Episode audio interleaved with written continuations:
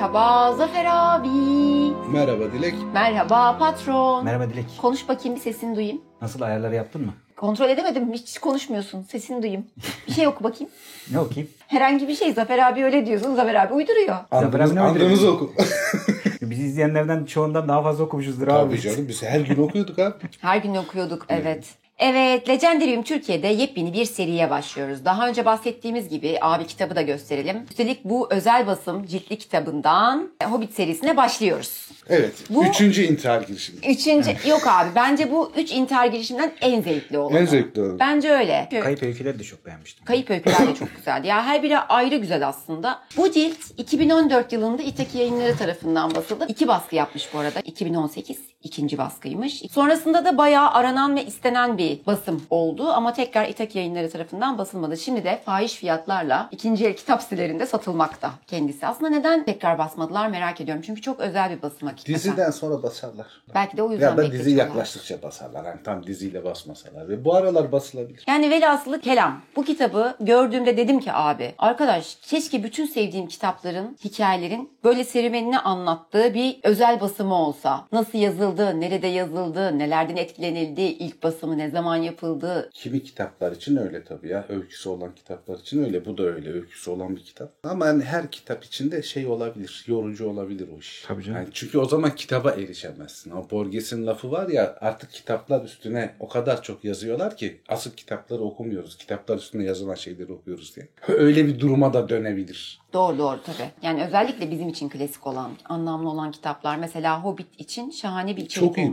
bu. bu. kitap hakikaten çok eli yüzü düzgün ve meraklısı için çok yararlı, çok hoş bir kitap olmuş. Bugün daha ilk bölümünü okudum. Mis gibi de başladı ya masal Çok gibi. güzeldir ya. Çok güzeldir. Yani okuması çok rahat bir kitaptır. Hani bir açıdan şeydir yani böyle okuma yazma bilen hatta okuma yazma bilmeyen de hani çocuğu 4 yaşına 5 yaşına 6 yaşına gelmiş ebeveynler çocuklarına bölüm bölüm okuyabilecekleri kadar rahat bir kitaptır. Kesinlikle öyle. Ama bir açıdan da işte yani örnekleme olsun diye diyorum. Yani üniversite bir profesörü de okuyup bir haz alabileceği bir kitaptır. Yani böyle yelpazesi korkunç geniş bir kitap yani. İlk başta da uzunca bir bölümü var, giriş bölümü. Evet. Onda da kitabın öyküsünü, biraz da Tolkien'in edebiyatla ilişkisini de anlatıyor. ilişkilendirerek belgelerle anlatıyor. Şunu da söyleyebiliriz değil mi abi? Bu kitap sadece öyküyü anlatmıyor. Evet bu sadece bir şey Hobbit kitabının öyküsü yani tekrarlanması meselesi değil. Tolkien'in etkilenimleri, Tolkien'in yazdıklarına yayın evlerinin tavırlarının nasıl olduğu, basıldığında ne tür bir etki yaptığı, daha sonra nasıl olduğu, kitap kritikleri, kahramanların kitapta adı geçenlerin kökenlerinin nereye dayandığı, Tolkien'in kimlerden esinlendiğini, hangi eserlerle benzeşip eserlerle benzeşse bile temel olarak ayrılıklar olduğunu falan da anlatıyor. Ciddi bir şekilde aslında akademik sıkıcılıkta anlatılabilecek bir kitap. Bu kitap yazılmış halinin kulisi gibi. Evet evet yani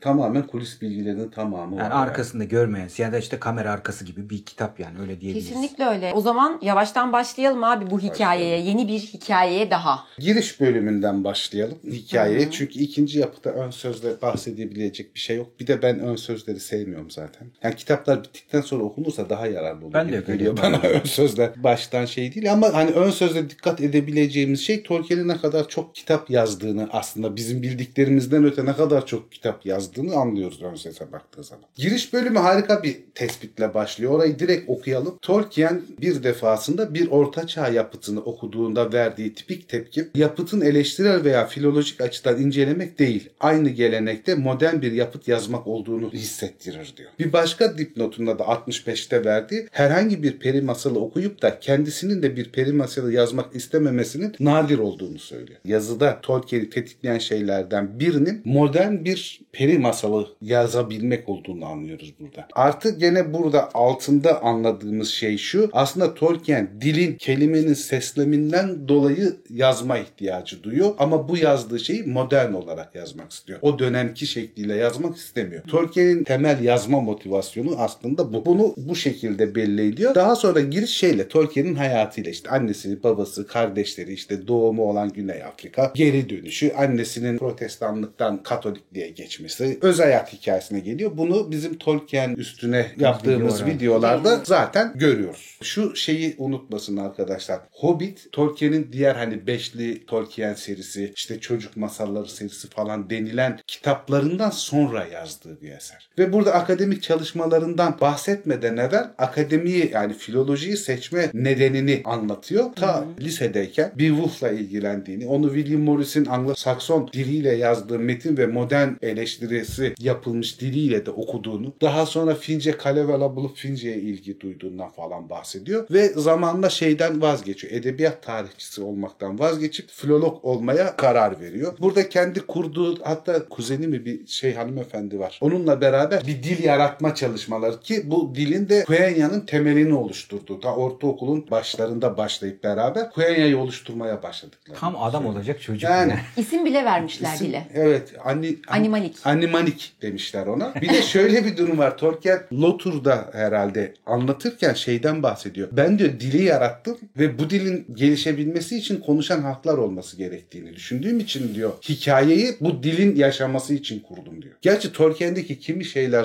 zamana göre çok değişir, çelişir. Yani o sırada aklına o gelmiştir, o mantıklı gelmiştir falan. Ama aslında Tolkien'i anlamak açısından şey, adam gerçekten şey, zihinsel olarak bir filolog yani. Dili önemsiyor ve dili yaşatabilmek için hikayesini kurguluyor. İkinci çok önemli motivasyon kaynağının çocuklar olduğunu fark ediyoruz. Çünkü Hobbit'ten önce yazdığı, yayınlanan bütün hikayeler aslında çocuklarına akşam şömine önünde anlattığı masallar. Ki çok uzunca bir süre zaten kağıda dökülmüyor bunlar. Yıllar yıllar sonra kağıda dökülüyor.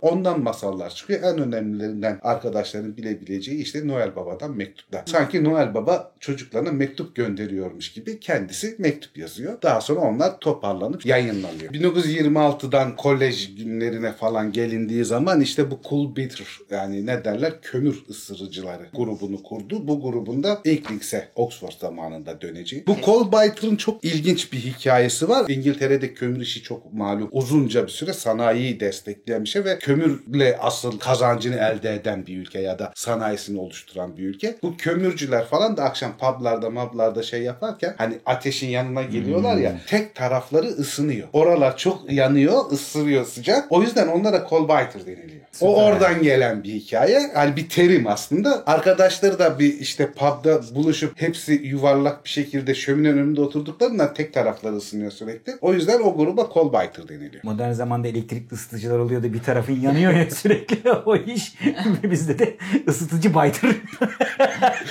Bu okumalar falan devam edince aslında şeyi de buluyoruz mesela Lotur'da ya da Silmarillion'a başlama hikayesinin nereden geldiğini de burada anlatıyor. 1910 yılında Anglo-Sakson şiir olan Christ. Bunun yazarı da Cynewulf diye bir şey eski bir İngiliz Anglo-Sakson. Onun orijinal metnini buluyor. Orijinal metnini günümüz İngilizcesine çeviriyor. Selam Örendil, meleklerin en nurlusu. Orta dünya üzerinde insanlara gönderilen. Örendil isminin kendisi için bütün bir efsaneyi yaratmaya başlattığını söylüyor. Ve burada da gene burada Midengard, Geard diye yazılıyor. O da Orta Dünya. Orta dünya. Midgard. Midgard. Ama şunu fark ediyoruz ki çok küçük yaşlarda yani 20 yaşından çok daha küçükken 15-16 yaşlarında Anglo-Sakson yani Orta Çağ İngilizcesini okuyabiliyormuş. ya. Yani öyle de bir durumu buradan anlıyoruz yani. Şey yapıyor Anglo-Sakson şiir çevirisi yapabiliyor falan. Aa, küçücük yani. yaşta. Küçücük bir yaşta. Yani dile hakikaten çok özel bir şey. Biz o yaşlarda ana dilimizi düzgün konuşamıyoruz.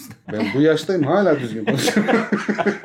Aslında bu Orta Dünya hikayelerini kurmasının sebebi dillerini konuşturmasıymış gibi. yani konuşan halklara ihtiyaç var diyor Evet. diller için ve konuşan halkların nasıl olacağı üzerine kafa yoruyor. Tabii de en başta söylediğim şey de var ya modern bir Modern peri bir masalı da peri ikisi masalı. bir araya gelince bak yani nasıl çakmış Aynen. ateş. Çok yani, yani çok çok, güzel yetenekli, zekiyim işte ya yani hakikaten. Bir de şey işte eşiyle görüşmesi yasaklanıyor ya bir süre. Bahsetmiştik Şey, bunu. peder. Filmde de gösterip eder. Vasisi bir- olan annesi öldükten sonra. O yasaklama mesela işine geliyor. Şu şekilde işine geliyor. Edith'e o kadar bağlı ve aşık ki dersleri boşluyor ve o sene koleje giremiyor. Çünkü hani bu şey burslu kazanmak zorunda kolej. Parası yok. Yasaklandıktan sonra ikinci sene ikinci sırada giriyor koleje yani. Ve o sırada da eğitim hayatına mutlak devam ediyor. Edit'le olan ilişkisi çalışmalarını etkilemiyor o sırada. Gelişimini tamamlamasına sebep oluyor. Ama Edit'le o kadar güçlü bir bağları var ki 5 yıl sonra Edit nişanlıyken artık 21 yaşına geldiğinde onu görmeye gittiğinde Morgan buna müsaade ettin artık okulunu bitirdin sen karar verebilirsin kimle birlikte olacağını diye. Edit o sırada nişanlı evliliğine bir hafta mı bir ay mı ne var? Gidiyor ben seninle evlenmeye geldim diyor Edit'e. Edit nişanlını bozup Tolkien'le Asıl röportaj yapılması gereken kişi Edith'in Tolkien uğruna bıraktığı nişanlısı var ya o. Gerçi o da sevenlerin arasına girmiş başka perspektif. Nereden biliyor ki? Belki bilmiyor. Yani o sırada hani biz diyoruz ya kızlarımız satılık değil, başlık olmaz, aileler karar vermez. Görücü usulü yoktur Ha, falan. O zaman İngiltere'de de aileler karar veriyor aslında. Birey olarak şey karar veremiyorsun. Hele burjuva ve üstüysen senin neredeyse hiç seçme şansın. O zaman direkt anne baba aile kim ne diyorsa onunla evleniyorsun. Jane Austen'ın kitaplarını okurken arkadaş habire bol- balo yapılıyor birilerinin elinde. Habire birileri birilerine Aynen. birilerini ayarlıyor yani. Böyle dürtükliyorlar. Ha, Arkadaşım bu neymiş ya dedim. Hobbit'in başlangıcına geliyoruz. Bu Hobbit'in başlangıcı en başta bu Noel Baba'ya mektuplardan falan biraz kafasında oluşmaya başladığını hissediyoruz oradaki masallardan falan. Ama asıl tam tamamlanmamış bir masal var. The Orgok yani Orgok anlatısından geliyor. Tolkien'in bulduğu bir dev bu ve bu dünyada geçmiyor. O fantastik bir dünyada maceralardan bahsediyor. Orgok'un maceralarından ve oradan Hobbit fikrinin en belirgin şekilde geldiğini görüyoruz ama bunu yazmıyor. Sadece sözlü olarak anlatıyor ve hikayenin sonunu getirmiyor. Bununla beraber şey de çok etkileyici oluyor. Roverandum, Dilek'in kitap yani çok sevdiği kitap. Roverandum'u da o sırada çocuklarına anlatıyor masal olarak ve Roverandum'la beraber Hobbit iyice oturmaya başlıyor kafasında. Yazdığı zaman da Hobbit öykülerine başladığı zaman da aslında çok böyle yani yayın evine gönderecek, bunun basılmasını talep edecek özgüvene falan da sahip değil. Yani o anlatmayı ve yazmayı seviyor ama bastırma kısmında şey değil. O kadar özgüvenli bir adam değil. Yani bunlar kim ne yapacak falan diye düşünen bir adam. Ve o basılma hikayesi de aslında biraz tesadüfi oluyor. Bu şeye veriyor işte birkaç tane akrabasına ki bir tanesi teyzesi. Mr. Bliss'i yazdığı zaman ve Tom Bombadil'i yazdığı zaman da teyzesine gönderiyor. Ki buradan hani teyzesi hakkında çok büyük bir bilgimiz yok ama demek ki yorumlarına güvenebileceği bir kadın teyzesi de yani o kültürde eğitimde bir kadın. Bir de birkaç arkadaşı var işte ilklikten. Onlara veriyor böyle birkaç şeyi. Sadece onlar araştırıyor bakıyor. Yani başka hiç kimse görmüyor ama şey baskısı oluşmaya başlıyor üstünde. Bunlar hani iyi bu metinler bunları bastırabiliriz falan diye. Ama düşünce şu arkadaşların da düşüncesi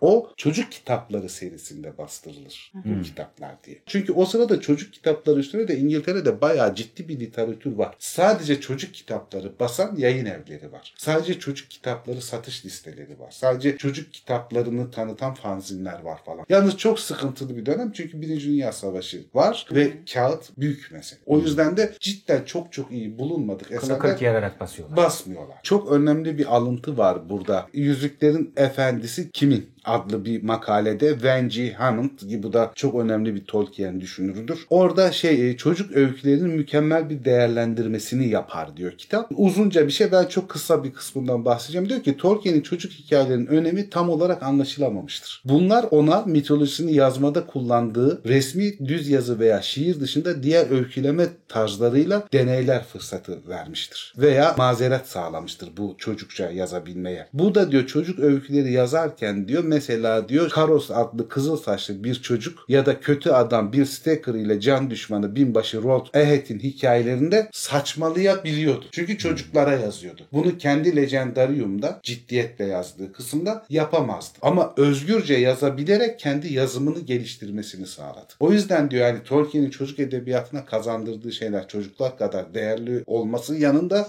Tolkien'in ciddi bir edebiyatçı olmasını sağlayan eserlerdir. Ön çalışma Ön gibi. çalışma gibi. Çünkü özgür çalışmalar. davranabilir. Tabii başarılı. Hani özgür çalışmalardır bunlar diyor. O açıdan çok önemlidir diyor. O Ya yüzden mesela önemli. şey de olur ya bir- herhangi bir işte mesela ilk önce kendi sınırını belirlersin. Maksimum bir zorlarsın kendini. Uzun süreye yaymak için onu ortalamasında gidersin ki çok daha uzun yapabilirsin. Bu işte çalışmalar çok farklı yöndeki çalışmalar. Maksimum kısımları belirlemek. Ondan sonra işte kendi ciddi edebi eserlerine döndüğü zaman o maksimumların nasıl ortaya doğru kaydırabileceğine dair çok güzel fikirler verir. Yani bu çok Evet. doğru bir not yani. Yani işi yapanlar için yaz, yazanlar bilir yani bunu. Çok doğru bir Evet not. evet çok, çok kıymetli bir not. Ve yani başarısının altındaki yatan şey aslında yani bu özgür çalışma alanını kurabilmiş olması. Hobbit'in yazımında diyor onu en çok etkileyen eserlerden biri Edward Augustin Wilkesmith diye bir şey var. Maceracı, gezgin, aynı zamanda askerlik yapmış bir adam var. Hindistan'da falan da askerlik yapmış. Onun The Marvelous Land of Snack. Snacklerin fevkalade muhteşem diyarı diye bir öyküsü var. Bundan hep çok saygıyla bahsediyor ve Hobbit'i yazarken bu öyküden direkt olarak etkilendiğini ve çocuklarına okuduğu zaman çocuklarıyla beraber kendileri için çok değerli bir eser olduğunu söylüyor. Yani Tolkien genelde kimden etkilendiğinden çok bahsetmez. Ama bu eserden özellikle etkilendiğini ve umursadığını söylüyor. Bu eserle de Hobbit arasında bayağı ciddi benzerlikler var aslında. Temel yapı olarak Ha yapı. temel yapı olarak. Yani bir alıntı ya da aşırma değil ama oradaki hikayenin belli tiplemeleri birbirlerine çok benziyor. Orada şey var mesela sinek özel bir ırk. Göbekli, kel kafalı, fazla uzun boylu olmayan ama çok güçlü. Fiziksel olarak çok güçlü bir canlı türü. Orada Gorbo diye bir sinek var. Gorbo'nun yanında da Joe ve Sylvia diye iki tane kardeş var. Kız ve erkek kardeş. Onların bir yolculuk sırasında başına gelen hikayeleri anlatıyor. Bunun yanında vejeteryan olmuş ve artık çocukları yemekten vazgeçmiş bir dev olan Golitos diye bir dev var. Bir de harika bir aşçı olan ama sinsi cadı Melorumana diye bir tip var. Yani hikaye çok masalsı falan ama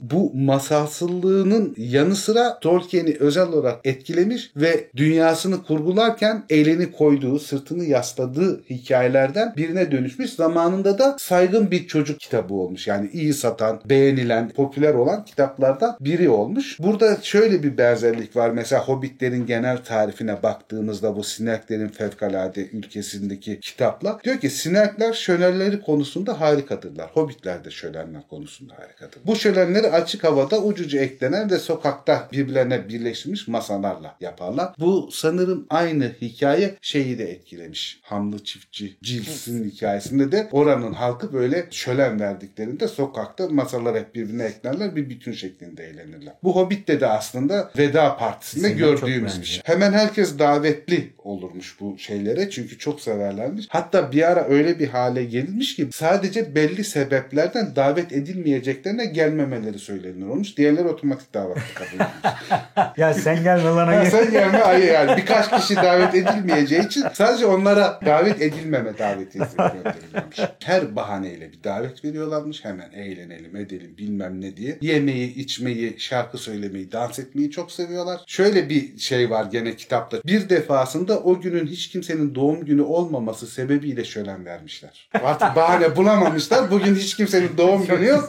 O yüzden bir şölen verelim demişler. Çok harika kurgular bunlar hakikaten. Evet, yani çok çok, tatlı. Ve hobbitlere hani nasıl yaslandığını, hobbit özelliklerine nasıl dayandığını buradan da şey yapabiliyoruz. Sonra şey diyor, yazılış evresi diyor 8'e bölünür hobbitin diyor A. Anderson. Onların kimileri çok önemli değil ama birinci evre çok önemli. A evresi diyor 6 sayfalık bir el yazısıydı diyor hobbite başlangıçta. Praftan ve Bladortin vardı diyor. Büyücü Bladortin yani Gandalf Bladortin, Bladortin. Praftan da Smaug. B kısmı artık daktiloya geçmiş bir kısmı. Biraz daha uzamış. Ejderhanın adı Smaug olarak belirlenmiş. Beorn'a şey deniliyormuş o sırada ilk yazımlarda Medved deniliyor. Medved daha sonra Beorn'a çevriliyor. Bu da kuzey etkisinden, Beowulf etkisinden Beorn'a çevriliyor. Gandalf büyücünün adı haline getiriliyor. Cücelerin başına da Thorin adı veriliyor ikinci aşamada. Çok isabetli bir değişiklik. Evet mi? çok güzel oturmuş yani hakikaten. Ondan sonra konu uzuyor. Yalnızlığa haritası meselesi başlıyor. İşte hikaye daha bir derli toplu hale geliyor. Sayfa sayıları falan artıyor ama tamamlanmıyor. D evresinde birden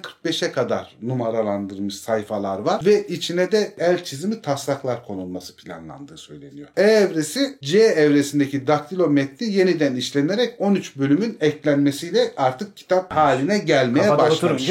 Evet. yazmış. F evresi de şey matbaa için daktilo metni oluşturuluyor. Son düzeltme içerdiği önemli sayıda tipografi hatasından hareketle bu ilk oluşturulan şey kullanılamıyor. Hobbit'in başlangıç öyküsünü Tolkien birkaç yerde aynı şekilde anlatıyor. Ona da bahsedelim. Tolkien çok zar zor geçinen bir adam olduğu için profesör maaşıyla, dört çocukla, hanımla, diğer hali vakti yerinde olan ihtiyacı olmayan kendi bölüm profesörlerinde sınav kağıtlarını okuyormuş yazları. Oradan belli bir ücret alınıyormuş. Onunla yaparken de işte hava sıcaktı, güzeldi diyor. Ben de sınav kağıtları okuyordum. Bir şeyde kulübenin önünde taş bir duvarın oradaydım. Onları yazıyordum ve o yazdığım sırada diyor aklıma birden şu cümle geldi. Tam olarak neydi giriş cümlesi diyor ki, Topraktaki bir oyukta bir hobbit yaşardı. Sadece bu kadar. Topraktaki bir hobitte bir hobbit yaşardı. Hobbit'in ne olduğu hakkında da bir bilgim yoktu diyor. Topraktaki bir oyun nasıl olduğu hakkında da bir bilgim yoktu diyor. Ama diyor bu cümlenin diyor unutulmaması gerektiğini hissettiğim için diyor kötü sınav kağıdının üstüne diyor bunu yazdım diyor. Oraya sabitledim. Şeyi tarif etmesi çok güzel diyor. İyi kötü para kazandıran çok da zor olmayan bir işti. Ama yazın o sıcakta diyor çok sıkıcı bir işti. İnsan hani sınav kağıtlarını da okumak çok istemiyordu. Çok canım sıkılıyordu falan diye anlatıyor. O yüzden de o boş kağıt veren çocuğa 5 puan vermiş. Çünkü beni çok yormamıştı. Evet. Öyle bir şey belirtiyor. Sonra Hobbit kelimesi nereden geliyor hikayesi yapıyor. Daha doğrusu Hob Bit diye ayrı iki şeyin birleşmesi olabilir diyor. Ben hani çağrışım olarak şeyi bilmiyorum diyor. Oradan da aklımda kalmış Kalmış olabilir. olabilir. Rabbit tavşan. Evet. Hop kırsal Hop anlamına rabbit. gelen yaygın Kırsal, sözcük. yani vahşi tavşan, kırsalda yaşayan tavşanı betimliyor bu Hop Ha, o rabbit. yüzden bir toprak altı Evet oyuk hikayesi Hmm. buradan şey yapılıyor. Hop Rabbit'ten gelmiş olabilir deniliyor. Kendi şeyi var zaten çok önemli bir cümlesi var. Diyor ki ben sadece kafamın içindeki öğelerden bir hikaye üretirim. Hikayeyi nasıl düzenlediğimi hiç hatırlamam. Onu biliyoruz. 1933 tarihine geldiğimizde artık Hobbit'in bir yazılı metni var. Tam birebir şu anda okuduğumuz Hobbit değil ama çok değerli toplu hale gelmiş bir durum var. Ve bunu da zaten arkadaşı olan Narnia günlüklerinin yazarı olan Sinclair Lewis'e gösteriyor. Sinclair Lewis okuyor ve çok beğeniyor. Zaten hani ara ara bahsediyorum. Lewis Tolkien'den önce ünlenmiş, saygın olmuş bir yazardır. Ve hani lafı da geçer yayın evlerine falan öyle bir gücü var. Tolkien'i hep çok desteklemiştir. Hem yazması konusunda onu çok itelemiştir yazdıklarını yayınlaması konusunda. Hem de yayın evleriyle falan görüşerek kitaplarının basılmasını sağlayan adamlardan biridir. Yani ona tam bir dostluk örneği göstermiştir. Zamanla biraz araları kötü olur. O da Tolkien'in huysuzluğundan yani. Yani Lewis'in yazdığı kitaplar hakkında "Hı, ne bileyim iyi kitaplar falan demiş yani. Fena değil falan demiş yani. Pek bir şey beğenmiyor zaten. Hani yazarı belli olan ya da çağdaş olan hiç kimse hakkında doğru düzgün iyi bir şey dememiş zaten yani. Hiç. Garip bir adam. Ya o Hemingway kafası muhtemelen. O hani Hemingway de diyor ya ben senin eserini okur da beğenirsem yazar olarak kıskanırım. E, okuyup beğenmesem de zamanıma yazık yani. yani belki de öyle düşünüyordu bilmiyorum ama yani öyle bir kendi çağdaşları hakkında hiç böyle çok övücü, düzgün şey. Mesela Dune'u da sormuşlar ölümüne yakın zamanlarda. Uzayda geçen bir tarım hikayesi gibi bir şey demiş yani. Abi çok İngiliz işte abi. Burada çok net İngiliz yani. Şey diyor Sinclair'de işte onu okuduğu zaman yayın evleriyle falan görüşürken arkadaşlarıyla gözükürken falan diyor ki Tolkien'in yeni yazdığı çocuk öyküsünü okumaktan çok keyif aldım. Hikayenin gerçekten iyi olup olmadığı ben sonuna kadar iyi olduğunu düşünüyorum. Elbette başka bir soru. Modern çocuklar nezdinde başarılı olup olmayacağı ise bambaşka bir soru. Yani şey yapıyor burada da tavsiye ederken kendi beğenisini net bir şekilde ortaya koyuyor. Tolkien'in büyük oğulları John ve Michael hikayenin kimi öğelerinin kendilerine Tolkien tarafından sözlü olarak da daha Anlatıldı önceden mı? anlatıldığını söylüyor. Kimi bölümleri biz hatırlıyoruz. Babam bize zaten kimi bölümlerini anlatmıştı diye Birebir şey abi işte ne diyorlar ama denek, Neydi o? deney grubu. Deney grubu, deney grubu. Birebir deney grubunda zaten şey yap, ölçüyü almış. Şu sayfa 10'daki fotoğrafı koyabilir miyiz? Koyarım şeye? abi. Tamam. Tolkien'in el yazısını görebileceğimiz bir fotoğraf. Yalnız da yani Erebor seferinin temel haritası gibi düşünülebilir. Üstünde de notları var. Run kullanımı var. Bir de şey var bu kötülüğü hissettirebilecek bir cadı eli var orada böyle. Daha işaret ediyor. Bir korkunçluk var falan. Nehirler falan da çizilmiş. Genel yapı coğrafi olarak da Tolkien tarafından belirtilmiş bir şey. Güzel bir belge Yani bu. orta dünyaya dönüşecek olan Evet, evet. Yani orta dünyanın bir noktası şey yapılmış burada. ilk resmedilen şeylerden bir. Meşhur ardıç kuşu hikayesi de buradaydı kuşu sanırım. hikayesi de burada. Hani şu kapının yanında üç kez ötecek hikayesi. Ya da beş kez mi, üç kez miydi miydi neydi? O da buradan şey yapıyor. Kapının tarifi falan hikayesi de ufak ufak belli oluyor. Kapının büyüklüğü ne olacak falan. Şimdi kapının büyüklüğü ne olacağının önemi şu arkadaşlar. Smaug yalnızlığa girip de herkesi yok edince sadece orada kalmıyor. Uzunca bir süre değil kasabasında insanları hatta eski hikayelere, korku masallarına dayanır bir şekilde bakire genç kızları yakalayıp yiyor bir süre. Sonra baskısı arttığı için değil kasabası komple boşalıyor. Sonra Smaug oturuyor şeyin hazinenin başına. Abi bu da peri masallarından mı Tabii tabii çıkarım? peri masalları. Genç kızları evet, yemesi genç falan. kızların yenmesi yani saflığın bozulması işte arı bakire kızların yakalanması falan yani biraz mitolojiyle karışmış Hristiyanlık diyelim. İşte dev kasabası falan da e, boşalıyor ve şöyle bir şey bunlar gidecekler cüceler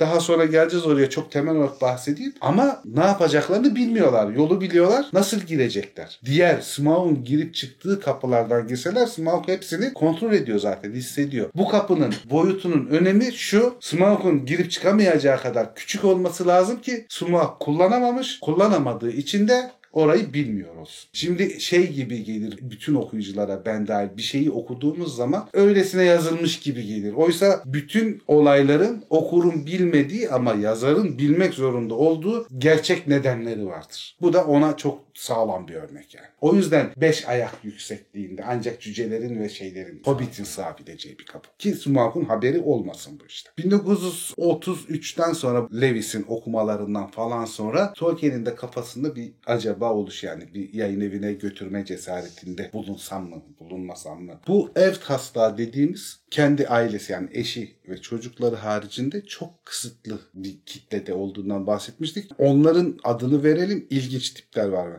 Baş rahibe Aziz Teresa Gale, Kutsal Çocuk İsa Tarikatı Manastır baş rahibesinde var. Ona da vermiş. Yani Katolik olması çok şey. Tolkien'in Hayatında hayatını baskın. belirleyen baskın bir durum. Ve işte Sinclair Lewis'e de göndermiş. Bir de şair bir dostu Elizabeth Jennings ve ablasına göndermiş. Buna göndermesinin şöyle bir önemi var. Tıpkı basılmadan önce bir çocuğun okuması gibi o Jennings'in de 12-13 yaşlarında iki çocuğu var. Onlar da kitabı okumuşlar. Yani aslında böyle güzel bir denek grubu bulmuş Tolkien'de. Allen ve Unwin'le basma hikayesinin asıl sebebi de şu. Aynı dönemde Griffiths ile Oxford'dalar. O Allen Unwin'de çalışan bir editörün yakın arkadaşı Tolkien'in kitabını masanın üstünde buluyor. Okuma izni istiyor. Tolkien de o müsaade ediyor. Oku istersen benim yazdığım bir masal diyor. O okuduktan sonra o kadar beğeniyor ki Tolkien'e danışmadan editöre vermek istiyor şeyi kitabı. Yani bunun diyor basılması lazım diyor. Bu çok iyi bir kitap. O yüzden de şey yapalım. Allen Unwin bayağı şey saygıdeğer bir basım evi. Hani böyle küçük çaplı bir basım evi falan değil. Oradan çıkıyor olması zaten herhangi bir yazar için önemli bir şey. O editör okuduktan sonra işte bu Unwin'e gidiyor. O oğlunu okutuyor. Çünkü oğlu 10 mu 11 yaşında 10 böyle bir yaşında. şey. Diyor ki harika bir kitap. Müthiş bir kitap baba diyor. Yani içinde kayboluyorsun kitabın. Bunun kesinlikle basılması gerekiyor falan. O da oğlunun lafını dinleyerek basmaya karar veriyor. Bu arada bu 10 yaşındaki çocuğun yazdığı not da kitapta mevcut. Var. Benim çok ilgimi çekmişti. El yazısıyla. evet. 1936 tarihli. Bir de daha sonra Tolkien yayıncısı oluyor. Yapıtlarının yayınlanmasından sorumluydu uzun yıllar diyor. Hikaye böyle gelişiyor. Tolkien'e de tabii haber veriyor daha sonra kadın. Hani bu şey editöre teslim ettim ben. O da biraz şey gibi herhalde. Yani istemiyorum ama ya basılsa cebime da koy. yani olur. Biraz şey yapıyor. Ha ya kibrinden beğenmeyecekler, dalga geçecekler, kendisinin ezilmesinden korktuğu için çok tedbirli davranıyor. Ya da hakikaten çok şey hani ulan biz bir şeyler yazıyoruz ama basılmaya değer mi değmez mi cidden samimiyetle belki de anlamıyor yani onu bilmiyor artık hangisi ise. Bu şeylerden sonra 1936'da Susan Dagnall Tolkien'in Unwin kataloğu için kitabı betimleyen bir paragraf istiyor Tolkien'den. Oraya gidip geriye dönülen rahat batı dünyasından yola çıkılıp yabanın kıyısından alışıp yeniden sılaya gelinen yolculukları seviyorsanız ve mütevazi bir kahraman, biraz bilgelik ve bolca şans ile kutsanmış ilginizi uyandırıyorsa işte size böyle bir yolculuğun ve böyle bir yolcunun öyküsü. Anlatılan dönem Pellerin çağı ile insanların egemenliği arasındaki ünlü Kuyut Orman'ın halen var, dağların ise tehlikelerle dolu olduğu kadim zamandır. Bu mütevazi serüvenciyi takip ederken yol üzerinde onun da yaptığı gibi bu şeyler hakkında her şeyi zaten bilmiyorsanız troller, goblinler, cüceler ve elfler hakkında bilgi edinecek ve ihmal edilen ama önemli bir dönemin tarihi ve siyasetini kısaca görme fırsatı bulacaksınız. Zira Bay Bilbo Baggins çeşitli mühim kişileri ziyaret etmiş, ejderha muhteşem Smaug ile söyleşmiş, hayli isteksizce de olsa Beş Ordu'nun savaşında bulunmuştur. Zira kendisi bir hobbit olduğundan bu daha da şaşılası bir şeydir. Hobbitler belki de bir kural olarak rahatlarını heyecana yeğ tuttuklarından bugüne dek tarihte ve söylentide göz ardı edilmiştir. Ama Bay Baggins'in bunun dışında sakin olan yaşamındaki tek heyecanlı yıla dair kendi anılarına dayanan bu anlatı size bu şimdilerde ne yazık ki nadir olan bu saygın halk hakkında iyi bir fikir verecektir. Onlar gürültüden hoşlanmazlar. Çok güzel bir ön söz değil mi ya? Çok Evet, güzel. çok güzelmiş. İşte bu yayınlama hikayesinde falan şey çizimler de istediklerinden bahsetmiştik. Bu çizimler olduğu zaman Tolkien'in zaten hali hazırda çizdiği bir iki şey var. illüstrasyon var. Ben çizerim diyor. Çünkü illüstratörlerle çalışmak istemiyor muhtemelen. Hem maddi olarak para vermesi gerekiyor. Hem de yani Tolkien kendi yaptığı şeyin kontrolünü kaybetmek istemeyen bir tip. Ben kendim de böyle bir yeteneğim varsa ben halledeyim diyor. Daha sonraki yıllarda Hobbit'in diğer baskıları da mesela şey hakkını alıyor Tolkien. Kitabın çizimlerini yapacak diğer ressamları kontrol etme, onay ve ret hakkını istiyor yani. Kimi şeyleri çiziyorlar. Bunlar hep kimileri renkli çizilmiş. Kimileri 8 renk diye bir çizim tekniği var. Sadece 8 temel renk kullanılan. Kimileri öyle çizilmiş. Kimileri sadece kurşun kalemle siyah beyazla çizilmiş. Troller, dağ yolu, batıya doğru dumanlı dağlar, Beorn'un salonu, çıkın çıkmazındaki salon, tepe, suyun karşısındaki Hobbit köy diye çizimler var. Bunları koyabiliriz diye ama ilk baskılarında şey yok. Renkli resim yok zaten. Hepsi siyah beyaz olarak yapılıyor bunların. Bu çizim işlerinde de şey oluyor işte Övün'le yazışmaları oluyor. Çok güzel bir hikaye var. Tolkien'in çalışması ne kadar zor bir adam olduğunu anlatan. Rainer Övin hatıratında şunu yazıyor Tolkien için. Diyor ki Tolkien sadece 1937 yılında George Alin and Övün'e 26 mektup yazdı. Ve onlardan 31 mektup geri aldı. Tolkien'in mektuplarının tümü el yazısı çoğu zaman 5 sayfaya varan uzunlukta ayrıntılı, akıcı ve sık sık sert ancak sonsuz bir nezaketle yazılmış ve insanı çileden çıkaracak kadar titizdi. Yayımcılarının basit bir dizgi işi olması gereken işi harcadığı süre ve sabır hayret vericidir. Günümüzde ne denli ünlü olursa olsun herhangi bir yazara böyle titiz bir özen gösterileceğini sanmam. Yani cidden bayağı zor Delirtmiş bir ya. yaz. Delirtmişler. 26 mektup yazmış en azı 5 sayfa. Şu an Türkiye'de onu yapabilecek yazar Dünyada bir bunu yapamazsın abi. Yani kimse uğraşmaz seninle. Ya, Yani. Hakikaten yani? öyle. Kim uğraşır ya? Hobbit'in yayınlanmasının ilk duyurusu Publishers Circular and the Publisher and Bookseller dergisinin sayısında yapılıyor. Oraya Mart ve Nisan ayında kitapların çıkacağı ilan ediliyor ama kitaplar e, yıl sonuna kadar çıkması bekletiliyor. Herhalde onlar da olur. görmüşler hani. Öyle mi? Yok şey oluyor bak. Kağıt artık 37 yılına geldiği için kağıt meselesi daha da sorunlu bir hale geldi. Çünkü Avrupa'daki sertleşme yüzünden zaten sınırlardan geçişler falan çok zor. İngiltere sadece kendi ürettiği kağıda kalmış durumda. O bakımdan da problemli bir dönem. Herhalde kağıdı beklemişlerdir diye Belki tahmin ticari ediyorum. olarak Christmas. Ha Christmas'ta o evet doğru doğru bak o aklıma gelmemişti. Tam şey yıl başında bir çocuk masalı yayınlayalım demiş olabilirler. Olabilirler. Daha mantıklı. Ticari bir şey de olabilir.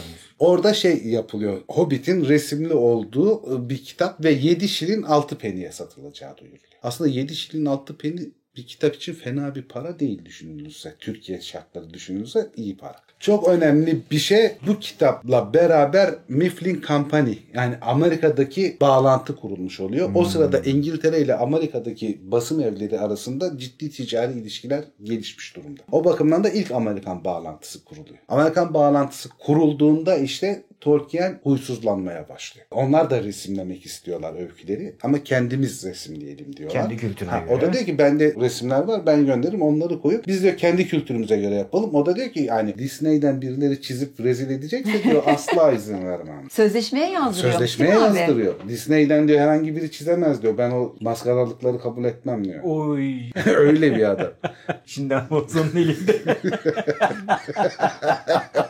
Çizimleri bana gönderip onaylayacaksan olur diyor. Ama onaylamazsan basılmasına izin veremem. Yani veto edebilme Veto yetkisiyle edebilme yetkisini kabul istiyor. ediyor. Onlar da kabul ediyorlar. Kitabı çok şey yapıyorlar. Bak kitabı kim okuyor biliyor musun? O zamanlar yani aynen böyle geçiyor kitapta. Paul Brooks okuyor Mifflin'den. Bir de bir kütüphaneci var. Boston Halk Kütüphanesi'nin müdürü ve şey diye bahsediliyor kitapta. Boston Halk Kütüphanesi olan şu kişi dönemin çocuk kitapları uzmanı olduğu için, karar yetkisi neredeyse olduğu için 1930'larda şeyi görüyoruz. Ya yani Amerika'da bir kütüphanecinin bir halk kütüphanesi Müdürü. müdürünün ne kadar yetkin, ne kadar önemli, ne kadar değerli olduğunu görüyoruz. Halk kütüphaneleri var elbette Türkiye'de ama yani Memur nüfus var. mesela 1 milyonsa bir kentte, bir yerleşim yerinde orada bir halk kütüphanesi varsa yani hakikaten 250 kişi falan biliyordur o şehirde halk kütüphanesi olduğunu ve yerini yani. Tabii. Amerika'da şey derlermiş. Hani çocuklar kaybolur maybolur işte pazar yeri kalabalık falan. Karakola git demezlermiş.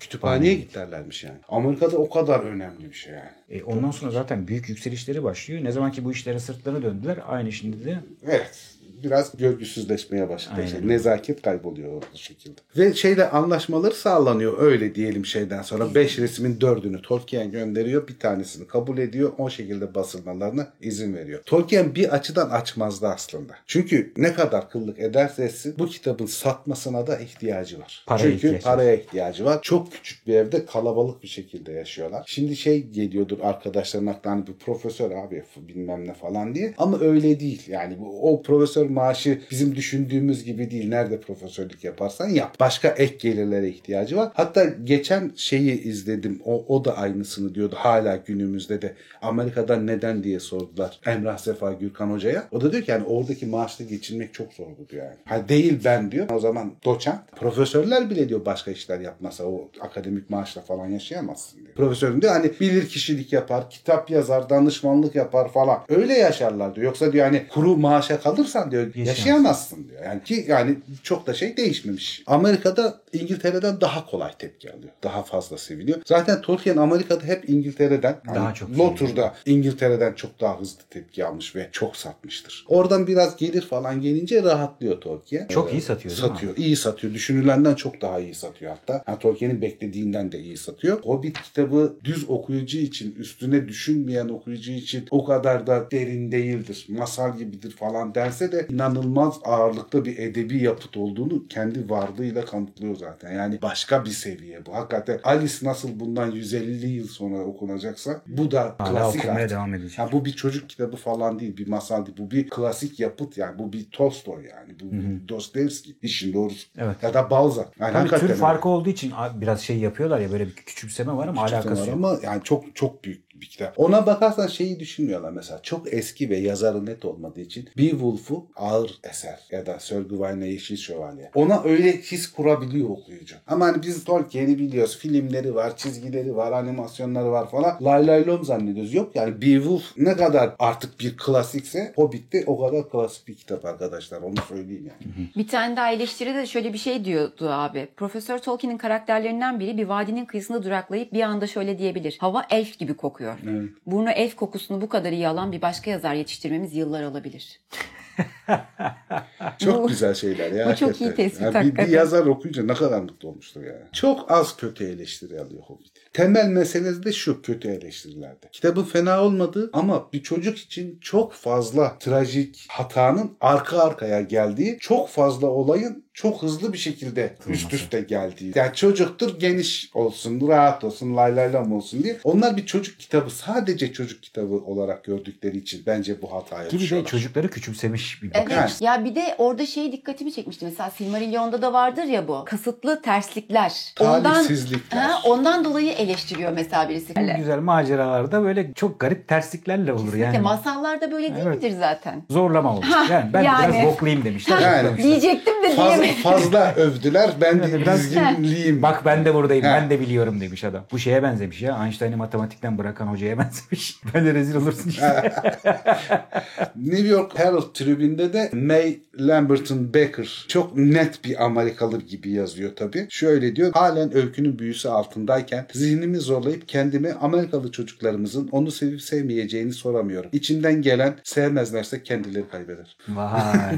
Bu ne? Güzel öyle, çok güzel öyle. Güzel demiş yani hakikaten. O okuduğun şeyin sonunda şöyle bir şey söylüyor abi. Cüceler bu yıl Amerika'da moda oldu. Belki diyor Disney bundan ekmek yiyebilir. Disney furyasına bir etki yapabilir, Etki diyor. yapabilir diyor ama Pamuk Prensesi mi yapmıştır acaba o zaman? belki de yedi Belki cüceleri de. o zaman yaptılar. Bakmak O lazım tarihine. olabilir. Dediğim gibi bir iki tane kişi hariç Herkes büyük övgüyle bahsediyor. Hemen 1500 tane falan satıyor İngiltere'de. Amerika'da 3000'e yakın satıyor. Amerika ile İngiltere'nin ikinci basım sayıları farklı muhtemelen. İkinci basım zamanı geldiği zaman işte artık şey Londra bombaları başlamış. Hatta Umi'nin deposuna bomba denk geliyor falan. 2 milyon kadar kağıt yanarak yok oluyor. Artık yani kağıt temelli zor olduğu için ikinci baskıyı çok daha zorlanarak çıkartıyorlar bu sefer. Kağıtta karneye bağlanıyor Evet, değil mi? evet O kağıtta o sırada karneye bağlanıyor. Çünkü devletin yazışmaları ve propaganda malzemesi olarak kullanılacağı için dönem Tabii, açısından savaş var. Kağıt çok önemli ve adam da yani deposunda yangın çıktığı için çok ciddi bir kağıt miktarında kaybediyor. O bakımdan da ikinci baskısının gecikmesinin sebebi satmıyor olması değil İngiltere'de kağıt. Kağıt yok. Bir de ödül alıyordu abi. Hah, bir de yani birkaç tane ödül alıyor. O ödüllerden birisi şöyle. Çocuk kitapları ödülleri var. Büyüklerin ödülü var. Tolkien Hobbit de orada çocuk kitapları ödülüne layık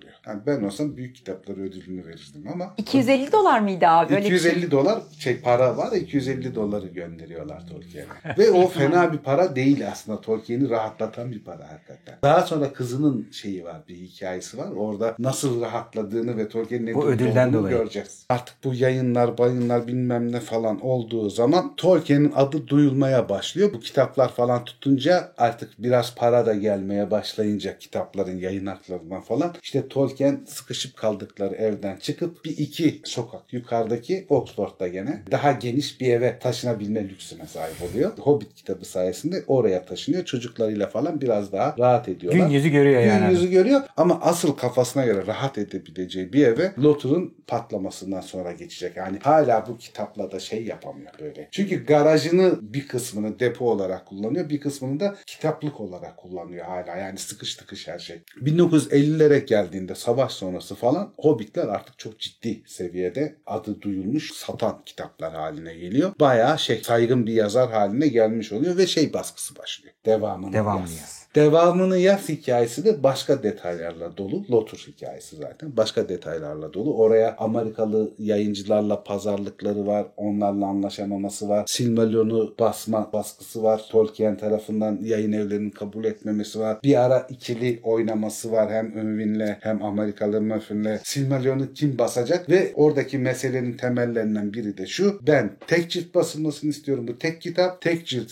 Korkunç maliyetli. Üçe bölelim. Tartışmasından dolayı şeyler var. Son bu kitapta 26.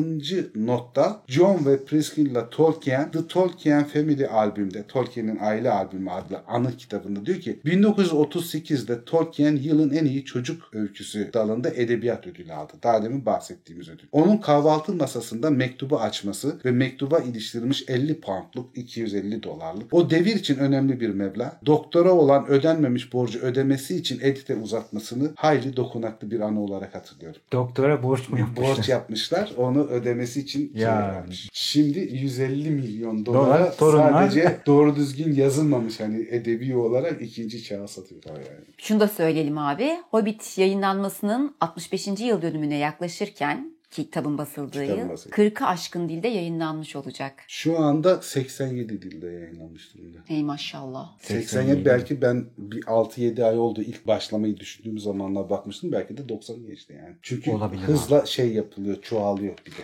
Kapatırken bu baskının güzelliğiyle ilgili bir minik bir detay vereyim. Şu Hobbit'in Alan Unwin baskısının cildi Tolkien tarafından tasarlandı diyor. Evet, onun bu cilt. tasarısı. Ve Zafer abi Aynısı. gösterirsen arkadaşlara. Bu kitapta o ilk baskının kapağı aynen Evet. kullanılıyor. Bu çok güzel düşünülmüş bir detay bence. Bu Şahane. Tolkien çizimi arkadaşlar. Kendisi çizmiş bunu.